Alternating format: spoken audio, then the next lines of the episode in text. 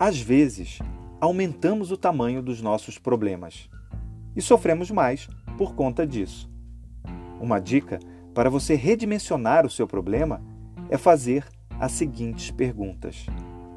Imagine o maior problema que você poderia ter na vida. Imaginou?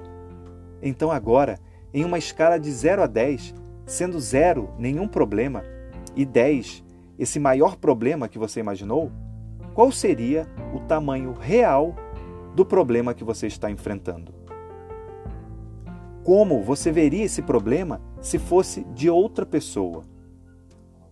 E qual é a importância que esse problema terá na sua vida daqui uma semana, daqui um mês, daqui um ano ou até mais?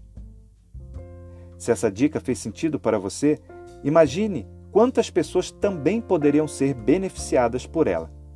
Então, compartilha e me ajuda a ajudar cada vez mais pessoas a terem mais equilíbrio emocional em suas vidas. Eu sou o hipnoterapeuta Felipe Lisboa e essa foi a minha dica de equilíbrio emocional. Espero ter contribuído. Tamo junto e vamos com tudo!